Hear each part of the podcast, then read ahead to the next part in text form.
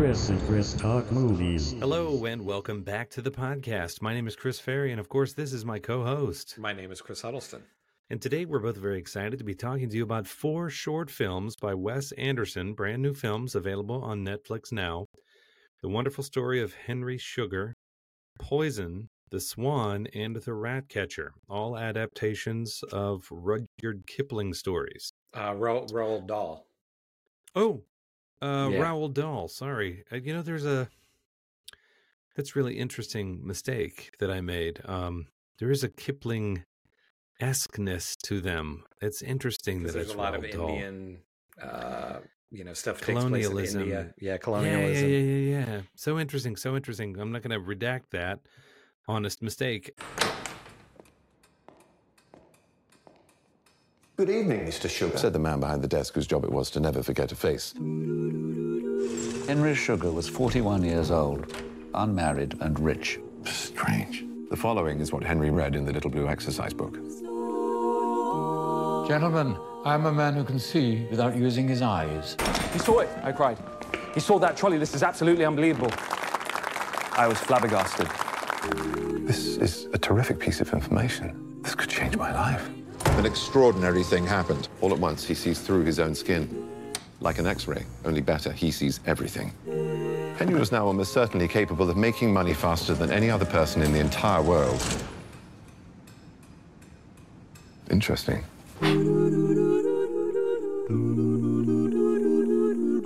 His name was Henry Sugar. I think people ought to know a bit about what he has done for the world. Um, do you have a synopsis for? Do you want to do them one at a time, or how do we? Yeah, I think it would be easiest. Yeah, I mean, do you want to do an overview of all of them and then and then do one at a time, or do you want to do one at a time and then do the overview? Well, we just let's give a little overview. So Okay. this, um, these are f- listed as four separate short films They're on calling it on they're, Netflix. they're on Netflix and they're calling it the Roald Dahl collection. Interesting. But you can watch Okay. them individually too. They're kind of grouped together on Netflix, but obviously you can watch They them are- individually. Um, they're all made by Wes Anderson. Um, they entirely or almost entirely involve the same cast, right? Mm-hmm. Um, they are separate short stories by Roald Dahl, um, not Roger Kipling. Um, I I thought immediately of the Ballad of Buster Scruggs because to me it, it felt like you know a short story collection, Mm-hmm. and of course the tone is so Wes Anderson, Yes. and I think the um, style of writing is so consistent throughout that it really all feels of a piece to me. So it's interesting. They've, they've grouped it as a collection without making it into a single film. Um, my wife asked me, would I like it? And I said, uh, do you like Wes Anderson?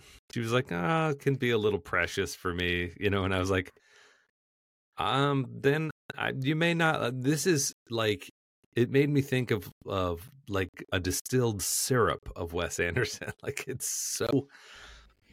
If Wes Anderson gets any more Wes Anderson, it'll be almost impossible to take. I think it's He is. Well, I- would say I I am a massive Wes Anderson fan. I love almost everything that he's done. Um, but it's he's a genius. he- and and he is his own genre very much. Yep. At- at the- and I was thinking, watching this, as much as we talk about some on this show, and maybe people get tired of this. I don't know. I feel like I talk about this a lot. You know, the genericness of so much that we see now, and I think it's pretty amazing that he has been able to have a successful career uh, presumably not compromising at all, just doing exactly what he wants to do. And he's carved out a, a niche or a niche for himself. You know, I, I mean, this is very much seems like Netflix just said, here's some money, do whatever you want to do. You know, you know? Um, Yeah. Uh, so yeah, I think I, I would definitely. I was thinking, you know, when we get to our recommendations, and I guess maybe I'm going to do this now, but if you like Wes Anderson, you're going to like this. If you don't like Wes Anderson, you're not going to like this. Yes, I, think would, that's you right. know, and I, and I I can't imagine that there are a whole lot of people that are just like, eh, Wes Anderson's okay. You know, you know what I mean? It's like you probably fall into one or one or two camps. Uh, I would imagine. I, I don't know, but but I'm uh, you know biased in that I I really really like what he does. So I mean, he's Yeah. definitely and he's one of those where it's just um you know if he has a movie coming out, I'm going to watch it. So Yeah. Um I mean and then I think the four have there are some similarities. I would say they have different tones, quite different tones. But that's that is um, mitigated or that that's I don't know mitigated is the right word, but that's obscured somewhat by the style, which Mhm. is so consistently Wes Anderson's style. That, for example, the Swan is kind of a sad story, really, although on paper and how it's handled, uh, th- th- he sort of um, puts in a happy ending, uh, enforces, imposes a happy ending on what's really quite a sad story. Um, the rat catcher is this kind of really interesting and upsetting in its own way portrait of a character, the rat catcher. And uh, Henry Sugar's kind of a morality tale. And um, Poison is, I think, where I where Rudyard Kipling left out of me was the sort of um, under the underlying criticism of racism and colonialism that I see in in Poison, right. which is kind of a thriller with a moralistic um, moment at the end of it that kind of ends up retroactively reshaping the whole um, story. So I mean, I think they're quite they're quite different efforts. They're quite different stories, but in Wes Anderson's hands, certainly the style is constant throughout. The use of the same cast throughout makes them all feel like, oh, they're just four, you know, kind of the same things, and they're. I mean, the the the content is is different enough in each that um I think it's worth talking about each one of them individually. So do you want to do you want to pick one to start with? Did you have a favorite? Uh, Yeah, my favorite was the uh, the wonderful. Is it the wonderful story of Henry Sugar? Let me let me find it here, uh, and I will give the synopsis for it. Yeah, the wonderful story of of Henry Sugar, and this one stars Benedict Cumberbatch, Ralph Fiennes, Ben Kingsley, Dev Patel, Richard. I, I never know how to pronounce his name. I Ayoade, uh, and Rupert Friend and the synopsis is a rich man learns about a guru who can see without using his eyes. He sets out to master the skill in order to cheat at gambling. So I, I, I don't know how you felt. I liked this one the best. The one thing that I Mhm. wanted, I did want to say, when you said these are very Wes Anderson, they are very Wes Anderson, but they're also, and I this definitely I imagine comes from the source material. They're a, they're darker than than Wes Anderson's films tend to be, and they're not necessarily funny. It, typically, in a Wes Anderson movie, I find myself laughing out lou- aloud a lot, and I didn't really. There's some little jokes here and there, but they're not. Especially, you know, we'll get into it, but like the one, the Swan is is is, and the Rat Rat Catcher are both pretty dark. This one was a little lighter, but it's not necessarily, you know, hilarious or anything. So, what did you think of this one? Yeah, I I agree with you. Dark is, and I think that's partly where, in my memory, Rudyard Kipling stuff deals with some of the same themes we see in these. And they they they have um, a sharper edge. They have kind of Mhm. sharper teeth. Um, even the ones that talk about childhood and and uh, they're framed as children's stories, but they really have adult themes underneath them. In of Roald Dahl's work, I'm more familiar with the stuff that I, I read to my kids. So certainly Matilda. I mean, certainly there's a darkness to the, to his stories, but in my mind, what I remember is the film and screen adaptations of the Roald Dahl stuff, which tends to um it tends to take the curse off of some of the darkness you know Mhm. um anyway uh yeah I, I think that was the most accessible one and that's the one that has always floated to the top of my queue in netflix. I think because there's a redemptive arc to the character. First of all these are brand new things we do spoil the stuff we talk about so if you're new to the podcast and you don't want to hear how these stories end and unfold then maybe you shouldn't listen to this before you watch them but um, having said that, uh, so it's Benedict Cumberbatch's character is kind of a, I mean, is sort of a con man, and um, he's all about trying to make a quick buck and and kind of beat the system. And he comes across this story of a guy who has sort of learned to meditate so intensely that he's able to sort of see without the use of his eyes. So, for example, what really catches Henry Sugar's attention is his ability to sort of read the other side of a card as a test of that. Um, because he's like, oh, if I could learn how to do that, if that's possible, then I could make a killing at casinos, right? I can cheat. And he throws himself into it and he teaches himself how to do it. And then he goes to a casino, and sure enough, makes off with like 30,000 pounds or something like that. You know, and it's interesting to watch him learn. Oh, I can't win too much too fast, or uh, I made my first mistake because I drew attention to myself. Right, I mustn't do that. But what he what he realizes shortly thereafter is that the the process of this kind of focus and meditation is he realizes he doesn't really want the riches anymore and he ends up doing something really redemptive with his newfound skill. Um, and I think that it's the most feel good of all four of them, and I think that's probably why I enjoyed it the most. Yeah, I would say the same.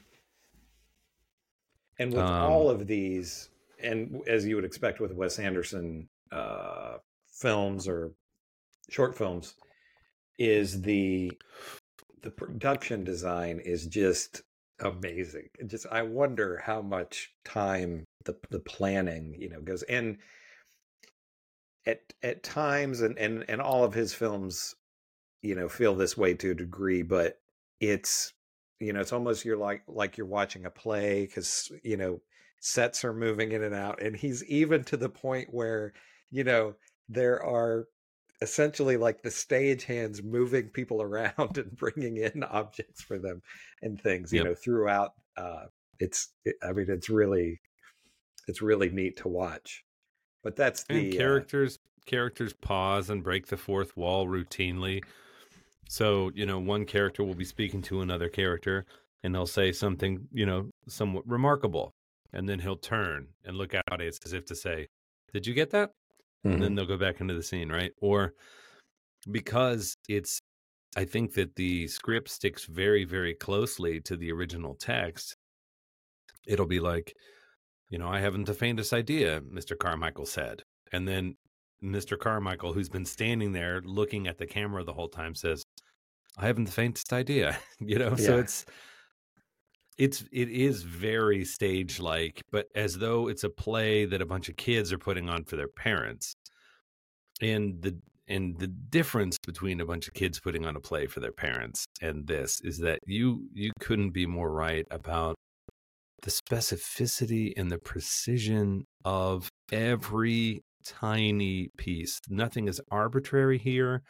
Every set is like i want to say a diorama but it's more like a fabergé egg Mhm. Not a in great- its not in in the baroqueness of the detail but in the care with which every tiny aspect like you could pause each set and just examine the room and get pleasure from the choice of color the way it's lit the proportions where things are located in the room it, it is absolutely remarkable. It's Yeah. a all four of these are gorgeous. They're absolutely gorgeous. And with the lighting, you know, there will be times where when he wants to emphasize something, you know, it's a, I don't know what the terms are in uh, plays, but, you know, they'll have a light directly on a character and everything else is dark around them. Yeah. The one thing that I would say about these movies that were a little bit, or these short films that was a little bit off putting for me is throughout them, as you said, um, characters are narrating and it's you know i assume much of it is is just directly from the text where it's just like they're reading the you know as if you're reading a story and and i think that creates a distance between you as the audience and what's happening to where there's not a lot of emotion with it you know does that does that make sense because Yeah. his his movies for as precious as they are as you've said and as you know intricately crafted and all that and the and the people are almost like you know the the characters themselves are almost like dolls or set pieces or something his movies can have real emotion in them. Um you know you, i think of especially like his earlier films like rushmore and bottle rocket and you know there there can you know they're funny but there can be real emotion in them whereas this there's i think that that narration creates a real gap between you and and the uh, the film itself. I don't know if you felt that way or not but I interpreted it as Wes Anderson really trying to showcase and highlight and honor the source material. You know, to really um to really accentuate how evocative and powerful the right is. yeah the writing's You great know- i mean i don't want to be critical of that but So, and I think in a lot of times in great film, the emphasis is on telling the story through the image. And of course, the acting is a big part of it. But you find yourself, you know, if you find yourself thinking about the writing, most films would consider that kind of a failure. show Right, don't why tell the- right Exactly. As the audience imagining the words on the page here, they should be caught up in the story. and he's think doing quite- the opposite it, that's that's my interpretation of Yeah. it is that he very much is like look i'm going to show you how i imagine when i read these stories how i imagine them in my mind and that is wonderful but Yeah. i don't think he ever wants us to forget that we're basically being told slash shown a Roald Dahl story Mm-hmm. like oh this is a wonderful story that i think is just absolutely amazing and i want to you know read it to you now but you'll get to sort of see what's in my mind right my imagination as i read it to you. Right. So it's an interesting you know the idea of sitting down at your child's bedside and reading them a bedtime story. You're imagining it as you read it. The child is imagining it as they listen to it. And in this case it's uh, Wes Anderson is the reader who has made a film of it. So Mhm. he's he's showing you what's in his, his imagination, but I think he's also trying to it's it's a it's an interesting hat trick he's trying to pull off there, right? Because when you're when when you're reading a story or you're having a story read to you, your imagination is the visual engine. And here he has control of the visual engine right and yet he's trying to maintain the storytelling um architecture to it so I, mean i think it's successful it took me a little while to get into it mm-hmm. but once i got into it i was along for the ride yeah yeah for sure you Now, know what it didn't order get in did- my way after about the first 10 minutes What order did you watch them in? Do you remember? Because I watched this one last, and I kind of feel like I should have watched it first. i watched henry sugar first and then i think i watched the rat catcher and then i watched poison or maybe it was poison and then the rat catcher no i think i watched the rat catcher second and then poison and then swan Oh, okay. So I watched Poison first. Um, the so I watched this over. I didn't watch them all at once. It was over a period, basically over a period of the weekend. and so I I looked at the the the first evening. I didn't have a lot of time, so these are I think two or seventeen minutes and two or thirty nine minutes, I believe, uh, or maybe 3 They're- or seventeen and- and one's thirty nine. But uh, Yeah. so I just looked at the times because I was sort of short on time, and I started with Poison, and then I watched The Swan, then The Rat Catcher, and then uh, Henry Sugar was the last one. So Gotcha. um, I mean, I don't know that it makes a big difference if you watch them in in uh, different order, but you have um, you have multiple narrators in these, and you have uh, Ralph Fiennes as a narrator, and since I didn't watch the the Henry Sugar one until the last, it kind of explains where he comes into into play. Um, uh, he's in, I guess, Ralph Fiennes is in two of them, but so anyway, but I don't think it makes too much difference what order you watch them in. He actually pops up in Swan near Yeah. the end as well as the sort of narrator from as the author slash narrator in uh, Henry Swan, but I didn't see. I don't think he was in. Oh, he's no. I don't think he's in. I think he's just in the two. Poi- yeah. Poison is just a three hander, really. Mhm. It's Dev Patel and uh, um, Cumberbatch and um, And Ben Kingsley. Ben Kingsley. Yeah. Do you want to go into that one next since you started talking about it? Or is there more that you want to say about uh, Henry Sugar? No, we can talk about. I mean, I think that um, Poison was really exciting. It's a it's it's a thriller. In in it, the the fun thing about it is, it's a man. A friend comes in and finds his his friend awake but lying sort of stock still on the bed, and he's whispering. He's not moving. It, it basically And this has been learned- Benedict Cumberbatch again as yes well. is on the And he bed. is- Well, he's Harry Sugar too in this one. Well, he's that. That's not Harry Sugar, is it? The character, isn't? it? His his name's Harry in the uh he's listed as Harry on No Rotten kidding. Tomatoes. So I I, yeah, I think he's that supposed to be I think he's supposed to be Harry Sugar in that one. Too. Well, eh, what we find out is that a, a small but very deadly snake has crawled onto under his pajamas, under his pajama shirt, and he's trying to hold still because he doesn't want to get bitten by the snake. And so Dev Patel, his friend, runs and gets the doctor. Who Ben does- Kingsley. yes, whatever he can to save his life, which he does. And at the end, they can't find the snake. So they give him a serum shot that's supposed to help keep him alive if the snake does bite him. And then they pour ether sort of under the covers to try and euthanize or at least um, conk out the snake and they go into like, oh, it's it's not a sure thing because cold blooded, you know, anesthetics don't work as well on cold blooded animals, and um, then they then they sort of once they feel like they've done the best they can, they peel back the sheet, and there's all these nail biting descriptions of how bathed in sweat, you know, the subject is and how you know on edge he has been this whole time, and um they can't find the snake. The snake doesn't seem to be there. It's certainly not under the pajamas where they were expecting to find it. Mm Mhm. And the doctor makes out of so is the the story describes sort of in relief and sort of half joking. The doctor says something. Well, perhaps you imagined it, and Cumberbatch's character kind of loses it on him and and, and has in sort of a racist rant. Mhm.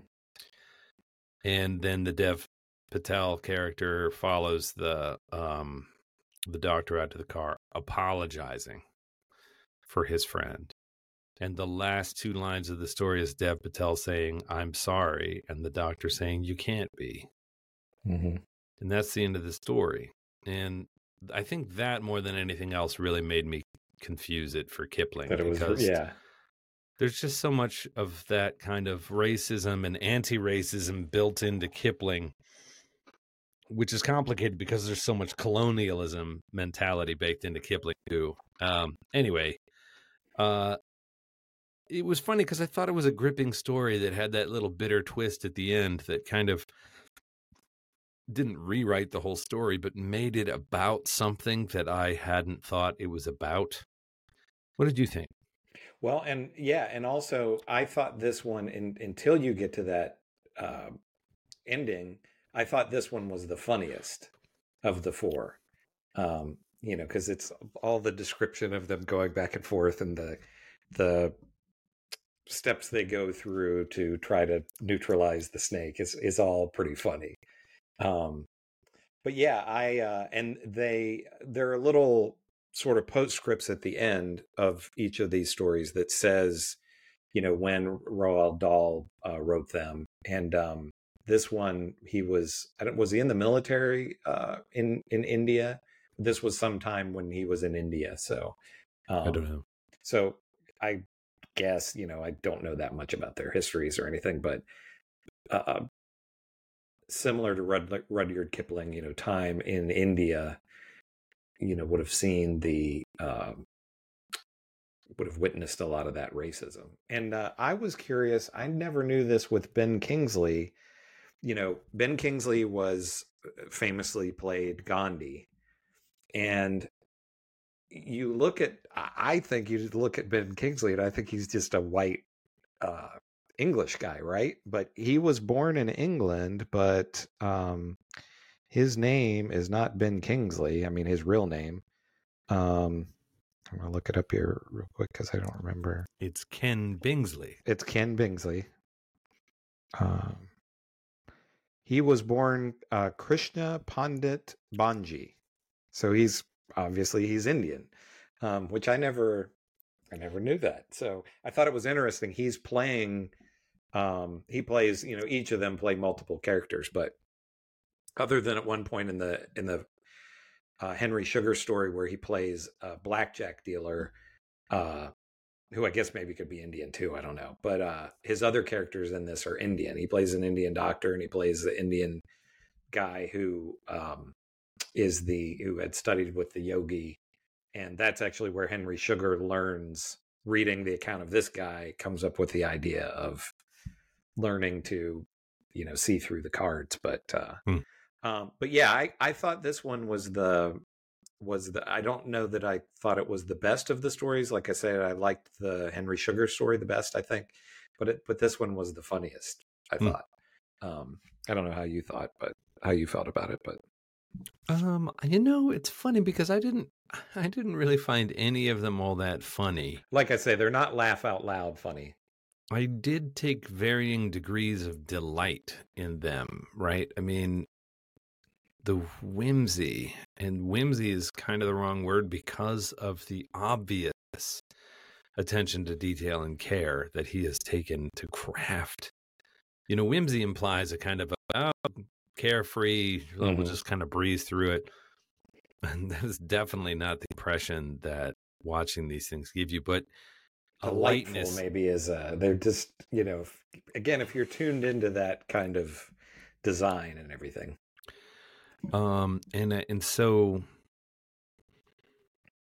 I didn't really find any of them funny. I did the Ratcatcher. I enjoyed enormously for uh, Ralph Fiennes' depiction of that character. Such a fascinating, and and that one has lots of descriptions of the rat catcher right in the film and you know in the story it's describing how he looks and how he's licking his lips and sticks his tongue out the side and he has the two front rat like teeth and you know and and all the while one of the characters is saying is describing the rat catcher while he's standing right next to ralph fiennes as the rat catcher. So you get to look at ralph fiennes while this person is describing it and i think my impulse would be to try and conform like to really push what i you know the description and ralph fiennes doesn't do that what he's doing is remarkably subtle i think for such a broad character and it makes it really creepy in a delightful way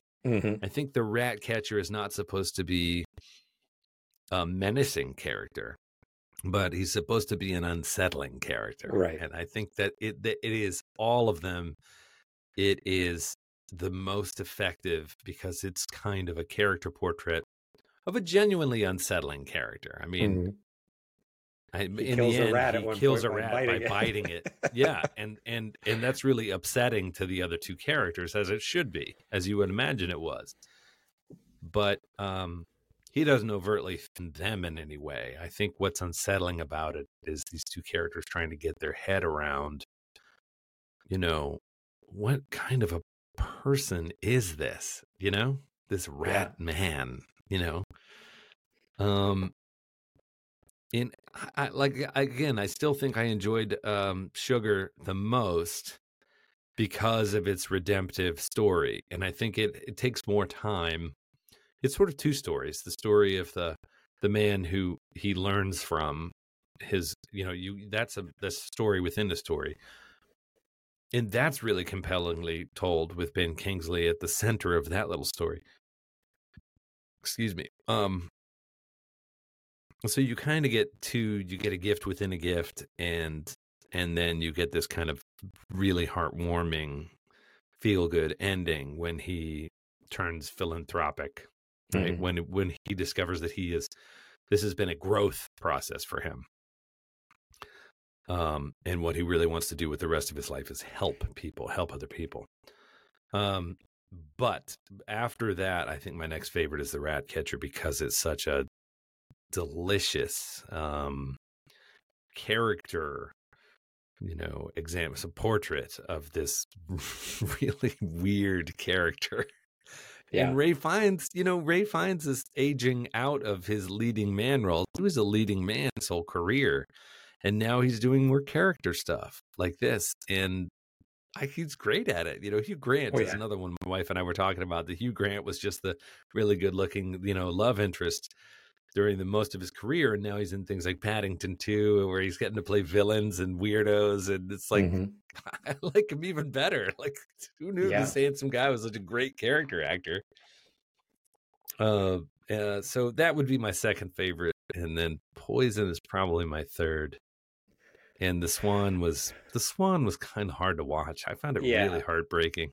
We can get to that one in a minute. I, I think I would rank them the, the exactly the same as you as well. Um, one of the things that I think, well, to to talk about Ralph Fiennes, um, like a lot of directors, Wes Anderson, you know, will work with people over and over again, and he's worked with I don't know how many times he's worked with Ralph Fiennes now at this point. I mean, he he was in the you know the Grand Budapest Hotel. I don't know if this is just the second time with these that he's worked with him, but he and I think especially with these, he finds people who are just so perfect for delivering the dialogue that he, you know, uh, either he writes or in this case was written by Roald Dahl. Um, and he just, these guys are just fun to listen to them, you know, all of them. And it's all English actors in uh, in this collection of stories, but they're they just all deliver the dialogue so well, and that, that's a thing that I really loved about these. Um, so as much as you know the the production design is so precise, he's also so precise with who he casts to be the characters in his films and and deliver the dialogue. Yeah, I agree. Um, let's talk a little bit about the Swan. So, Okay. I think what I found really unsettling about the Swan was at the end. There's a few notes, what in what I presume are Wes Anderson's handwriting, that come up as sort of credit cards on the screen, and there's each one has a sort of a little paragraph about Roald Dahl's inspiration or how he went and how and what was went into the writing of the story. And this one said this was based on a true event that happened. And so, I mean, it's about a very bright, very intelligent, very scrawny kid who gets bullied viciously by these two, um, you know, bigger boys. and my it first they sort of tie him up and put him on a, on the train tracks and then go up the hill and sit and watch to see if he'll be killed by the train which is absolutely barbaric and the description in the story is just visceral and harrowing of the kid trying to make himself as flat as he can the, the kid remains very calm throughout like the kid realizes there's no real uh, rationalizing with these lunkheads. Like these are just too. I don't know if you'd call them psychotic because some people are just this way or kids are just this way, but they're there's no reasoning with them. They're pretty psychotic. I mean, they t- essentially try to murder him Yeah. more than once. And then, and when that doesn't kill him, they drag him down. They've been shooting birds, and they they take him into the woods. What turns out to be a bird sanctuary, where they see a swan and they shoot the swan. He tries to stop them, and then they make him go get the the swan's um, body, Body. and bring it back. And they cut the wings off, and they tie the wings on him, and then they make him climb a tree and they say now you got to jump out of the tree into the water and he refuses to do it so they shoot him and they shoot him in the thigh right not because they're aiming for his thigh they're just shooting at him and they're a ways off and uh it hits him in the thigh and does he fall at that point Mhm. or then it sort of cuts. That's when we see the Ralph Fiennes narrator pop back in that from Henry Sugar, and he's been established in a totally different movie, right? As an author, but he pops in here as a narrator, and he sort of says, you know, the world's full of different types of people, and some type of people will, you know, not admit defeat per se, but just sort of crumple up and and give up when when things get too bad. And it's nothing against them that's just the the kind of the way they respond to certain situations. And then other types of people um will will never yield. They'll never give up. And he says you see these people emerge sometimes in times of war. But he said this kid discovered that he was of the latter kind and that he you know no matter what happened, he was going to win. And then it describes him sort of spreading his wings and flying out of the tree and flying home and and sort of collapsing when he got home and his mother saying, "Oh, what's happened to you?" And then there's a title card that says, you know, this was based on was written based on a true events and I'm like, those those kids just shot him in the tree. Mhm. That's that's what happened. Is they they shot him and killed him. Roald Dahl said, "I'm the storyteller, so I'm going to Deus Ex Machina this and make it a story of you know of human triumph over adversity." But Mhm. I'm I'm gonna cry right now. Like, It's just such a heartbreaking story Yeah. the characters are so well drawn the the victim here is is such a remarkable kid not only for his courage but for his intelligence and the clarity of seeing these two um oppressors these two bullies for what they are and getting to acceptance being like okay i'm in a tight spot but you know crying's just going to make them you know uh, what there's my only play here is to try and just stay calm and look for an opportunity because i'm Mm. not going to be able to reason with them nobody's coming to help me you know and then the portrait like with the rat catcher which is more of a broad i mean the rat catcher is essentially a rat man He's kind of evolved to be part rat to, you know, uh, Yes. to stop the rats, essentially. Yes. And he keeps saying you have to be smarter than the rat. You have to be more clever than the rats, and that's saying something. You have to be Mhm. more rat than the rat. Um, these two boys, there's a leader and a toady, and they are just so chillingly realistic in the way that they're drawn. You know, and I, I feel like we've all run into people like this in our lives who are just cretins. Yeah. And if we're lucky, they don't do lethal damage in the course of their lives. But oftentimes they do, whether it's beating a spouse to death or killing someone in a car accident or you know, they just kind of Mm-hmm. careen through life with a semi-human sense of whether it's a lack of morals or sociopathy. I don't know. There's a different ways to label it, but the way that these two boys are drawn, their cruelty is just so bored. They're just bored. And the reason they they shoot birds and pick on is they they can't they don't have them you know there's they can't think of anything better to do they're utterly uncreative all they can Mhm. do is break things Destroy things. Yeah. exactly and and the more you resist or squeal then the more interesting it is to them Yeah. and uh again it's i've read and seen things that are much more overtly violent or brutal or what have you but something about this story really touched my heart in a way that i found profoundly upsetting you know Mhm.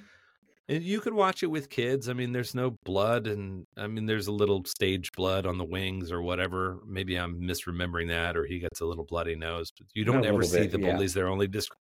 There's a narrator who's an adult Yeah. Rupert talks Friend, about it yeah. in the, that he says "Eh, that was me. You know, I was Mhm. that boy. So in the world of the story, he's lived through it and he's fine.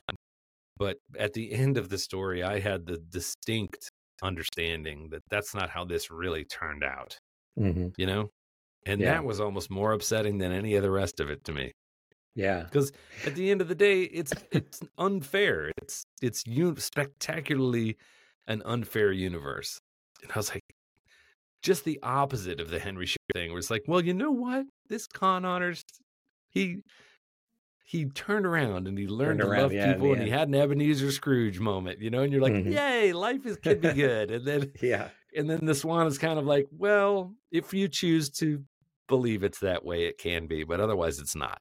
Mhm. you know? Yeah. Yeah. Oh I- man, I kept thinking. I, almost wish I- I'd have watched him in the other order. I almost wished I had ended with sugar instead of ended with the swan. yeah i mean it, it definitely it definitely leaves you on a, a higher a higher night but i kept thinking you know as it went along that well at some point the the bullies would realize well we've gone too far we can't you know we get and they don't Nope. which uh yeah so that's the thing with these you know these are these are just stories i don't know that these were necessarily stories that were written for you know i don't know if everything that he wrote was intended for children or but you know these seem like these were just stories for whomever you know yeah, um, but as you said, these are certainly stories that kids could read or watch these short films. But for me, w- one of the things that I've always liked about Wes Anderson is his movies are uh, they hold up to repeat viewings well, and and some that I've you know watched initially the first time, and I thought, well, I don't really know exactly what I think about this, and then I'll watch them more and you know grow to love them, but I don't I don't think the Swan I would want to watch again. I think one Mm. time was, you know, as you said, it was so upsetting. I, I could definitely see, particularly the Henry Sugar one, watching that more than once, um, just because it's just, you know, kind of fun. But, but yeah, the I don't know that he's ever ever done anything nearly as dark as this Swan story. Because I mean, it's it's dark. yeah, and it's interesting because it's um, you know we do a lot of horror, um, you know things that are visceral on screen. Cronenberg, right? And Mm. yeah, and sure.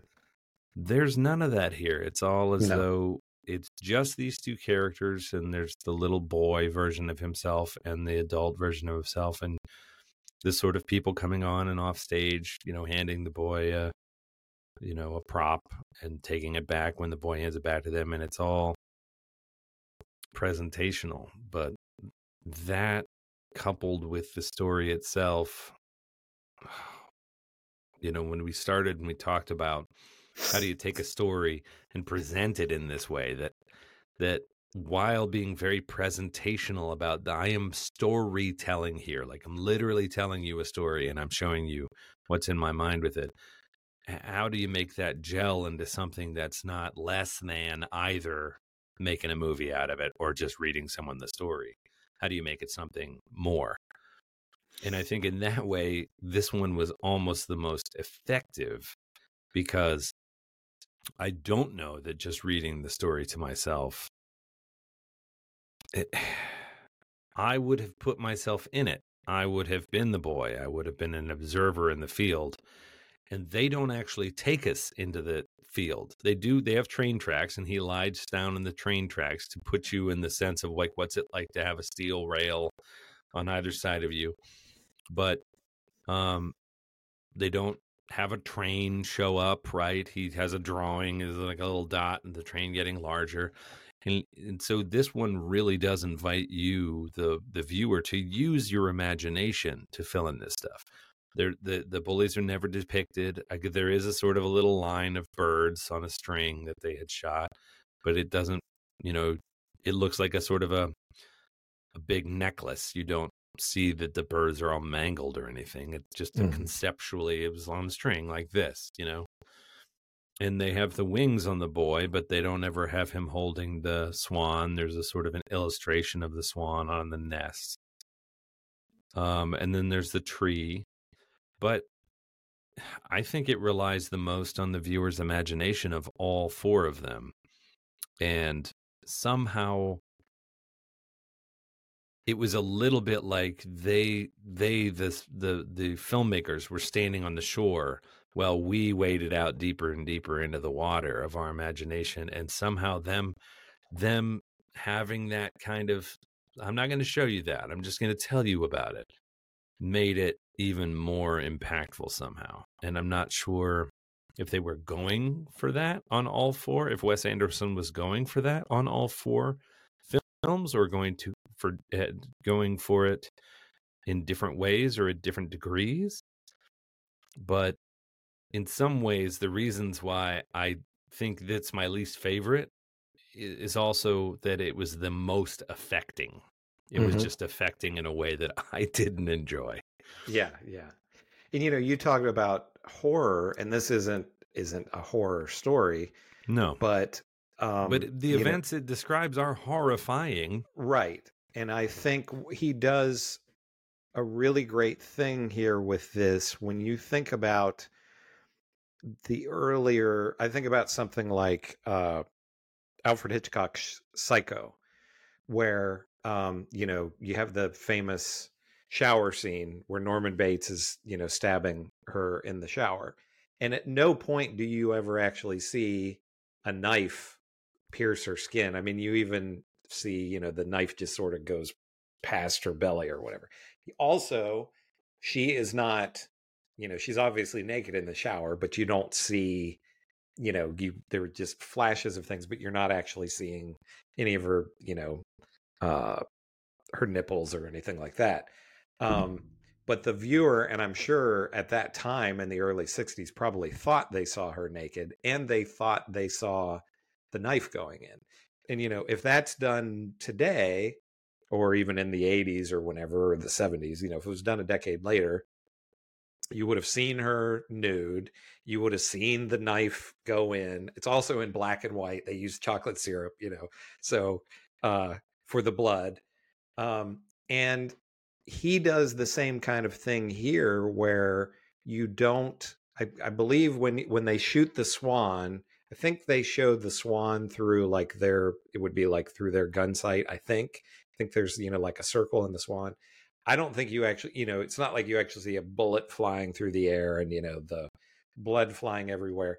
But you then see the boy carrying the swan and it's just mm. you know the neck is limp and that's probably more impactful than if you actually saw the swan and you know the swan is is uh you know a puppet or it's stop motion or something uh so it's not like it's even a real swan but but i think that's almost more impactful you know that's it's pretty heartbreaking just that short scene of you of you see him carrying the swan in its neck you know, just hanging over. Yeah. Um, so Yeah, I think in, Yeah. in you're absolutely right, and that's a that that shower scene. We do see her staring eyes as she dies. she reaches out with her hand and she pulls the shower curtain, Yep. and you see the rings of the Mm. shower curtain rip Yep. off. You know, I mean, and we see the blood, the chocolate syrup, the blood swirling down the drain. Uh, and we also the sound design of that is quite chilling because we do not see the knife going in; we simply see the knife coming up and coming and, I and think they striking. stabbed watermelons hear- or something to get that sound. the chick, chick, Mhm. chick of the knife going in, and it, Yeah. yeah. I mean, that's there's a reason that's a famous scene in in Mhm. modern cinema. It's, it's incredibly effective without showing you anything to which a censor could, you know, Yeah, uh, nothing concrete to which a could object. But it's, a very, you know, it's a woman being stabbed, a nude woman being stabbed to death in the shower. I'm not. I'm showing you a really upsetting, you know, scene, but I'm not actually showing you any of that. and I imagine audiences in 1960 or 1962, whenever that was, probably Oh just my lost God. their minds because they've never Oh. seen anything like that before. You know. Oh my god, yeah. And you know the this is a bit of a track, but um we had talked about going back and watching some of the classic um you know, black and white era, even silent era stuff. I think that with movies like the Lon Chaney movies, like Frankenstein and things Mhm. like that, you know, when you get the creature reveal, people would faint. Mm-hmm. And you, you know, you think, "Oh, give me a break.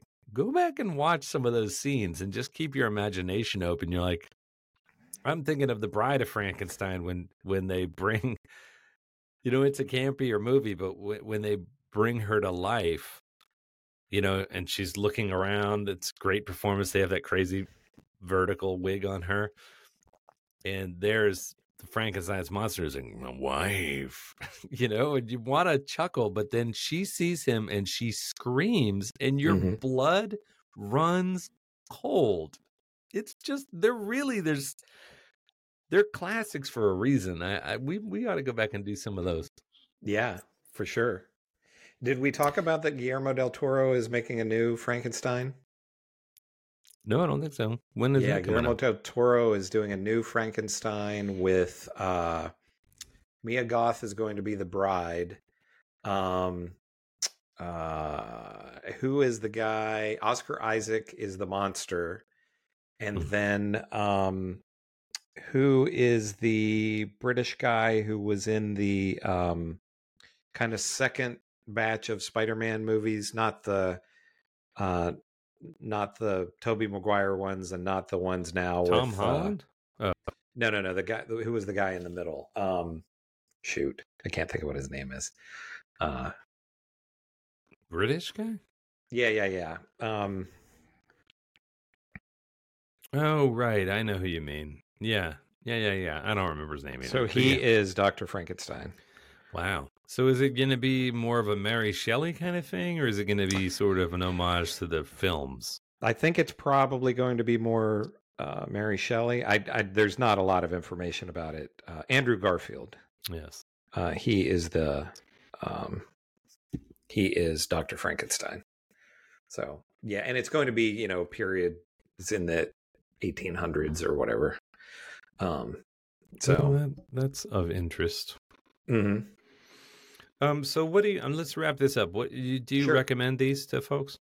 yeah, for sure. Um, as I say, you know, the caveat would be, you know, if you've, I suppose if you've never seen or what anything of Wes Anderson before, because maybe there would be people, um, you know, that uh, have never seen his movies in theaters or, um, because some of them get released wide. I mean, most I think have in the last the last few movies that he's done, but, um, but you know, if you're somebody that you know you're not a fan of Wes Anderson, that this probably isn't going to change your mind. But, uh, um, but other than that, and I I would say, um, you know, I don't have children, and I I'm not all that familiar with his writing.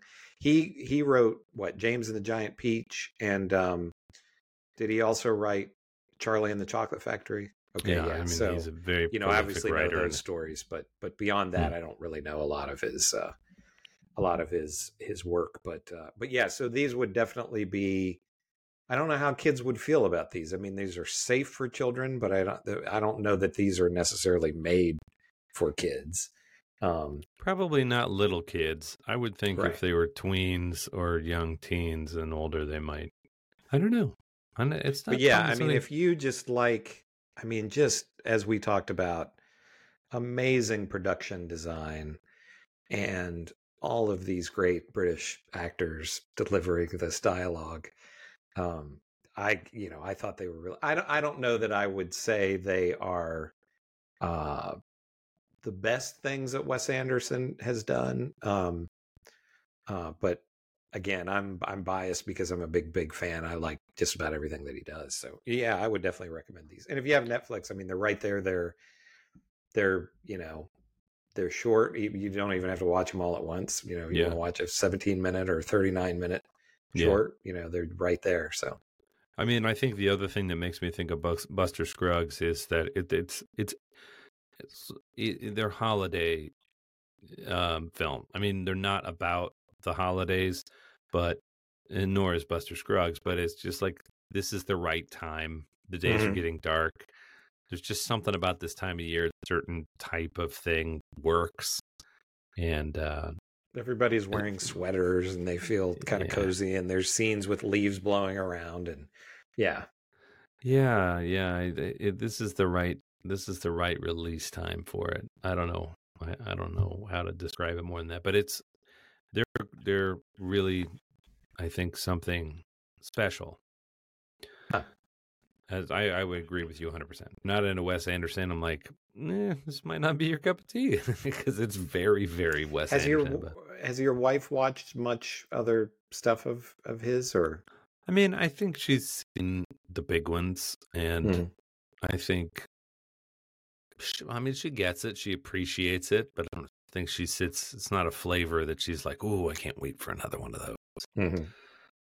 Um, so And and for me, he he's one of the kind of rare filmmakers that you know, I I don't love all of them equally, but to me he's I almost think he's getting better. I cuz I really liked those early ones like Bottle Rocket and Rushmore, you know, and the Royal Tenenbaums, but um the uh the Grand Budapest Hotel and the French Dispatch um, this last one before this, the um, Asteroid City, I think was a lot. Did you see it? no, It wasn't. I I liked it. Um, I didn't think it was quite as good as as some of the recent ones, but uh, the Grand Budapest Hotel and the French Dispatch, I loved both of those. They're Hmm. both fantastic. Um, but uh, yeah, I I highly recommend this. So, uh, Chris and Chris talk movies at gmail.com. That's our handle. We're on the socials. Blah, blah, blah. Like and subscribe. Leave us a comment, a suggestion. We love it. Um, thank you for joining us yet again. Or if this is your first time, welcome um, to our humble little podcast. What um, What do you think for next time? My wife wants to watch Ladybird with me, which is Greta Gerwig's directorial debut, and I've Mhm. actually not seen Ladybird. I Have haven't you either. seen- No, would you I've be not. open to doing something like that? Sure. We had talked about doing that Fassbender one, which I would yeah, like which to I already see. watched. Oh, Um, yeah, well, so we could bang but, that uh, out, I guess. Okay. Um, it's not long. I mean, it's I think it's right at about two hours, so it's not It's like eight a, minutes. it's eight minutes. It's a short film. Um, but yeah, I watched it yesterday. Uh, so yeah, but Ladybird. Uh, it's funny. I um, I think I was going through stuff on Amazon Prime, and I watched the trailer for that. So yeah, I would love to see that too. yeah, it's So- um, Saoirse. uh, yeah. I, I don't know how to say her name. Um, it, it, it was critically acclaimed. I don't know why I didn't get around to seeing it at that when it came out, but um, Greta Gerwig's obviously proven herself to be an accomplished director. Um, Sure. So which one do you want to do next? I debut. mean, we could do either either way. Well, you've already watched the other one. We can we can certainly do that. Uh, and Okay. then That was on some Netflix. yeah. What's it? It's called The Killer. The Killer, um, starring um, Michael, Michael Fassbender, Fassbender. And probably some other people. And it's Some also brand new. It's Mainly Michael Netflix. Fassbender. Yeah. We're going to check that out and talk about that next. And then somewhere, maybe after that, we're going to do Ladybird. So Okay. consider watching those movies with us, folks, and we'll talk about them right here on your favorite podcast app. um, anything else you'd like to add before we sign off? I don't think so. All right, folks. Chris and I will talk to you all next week.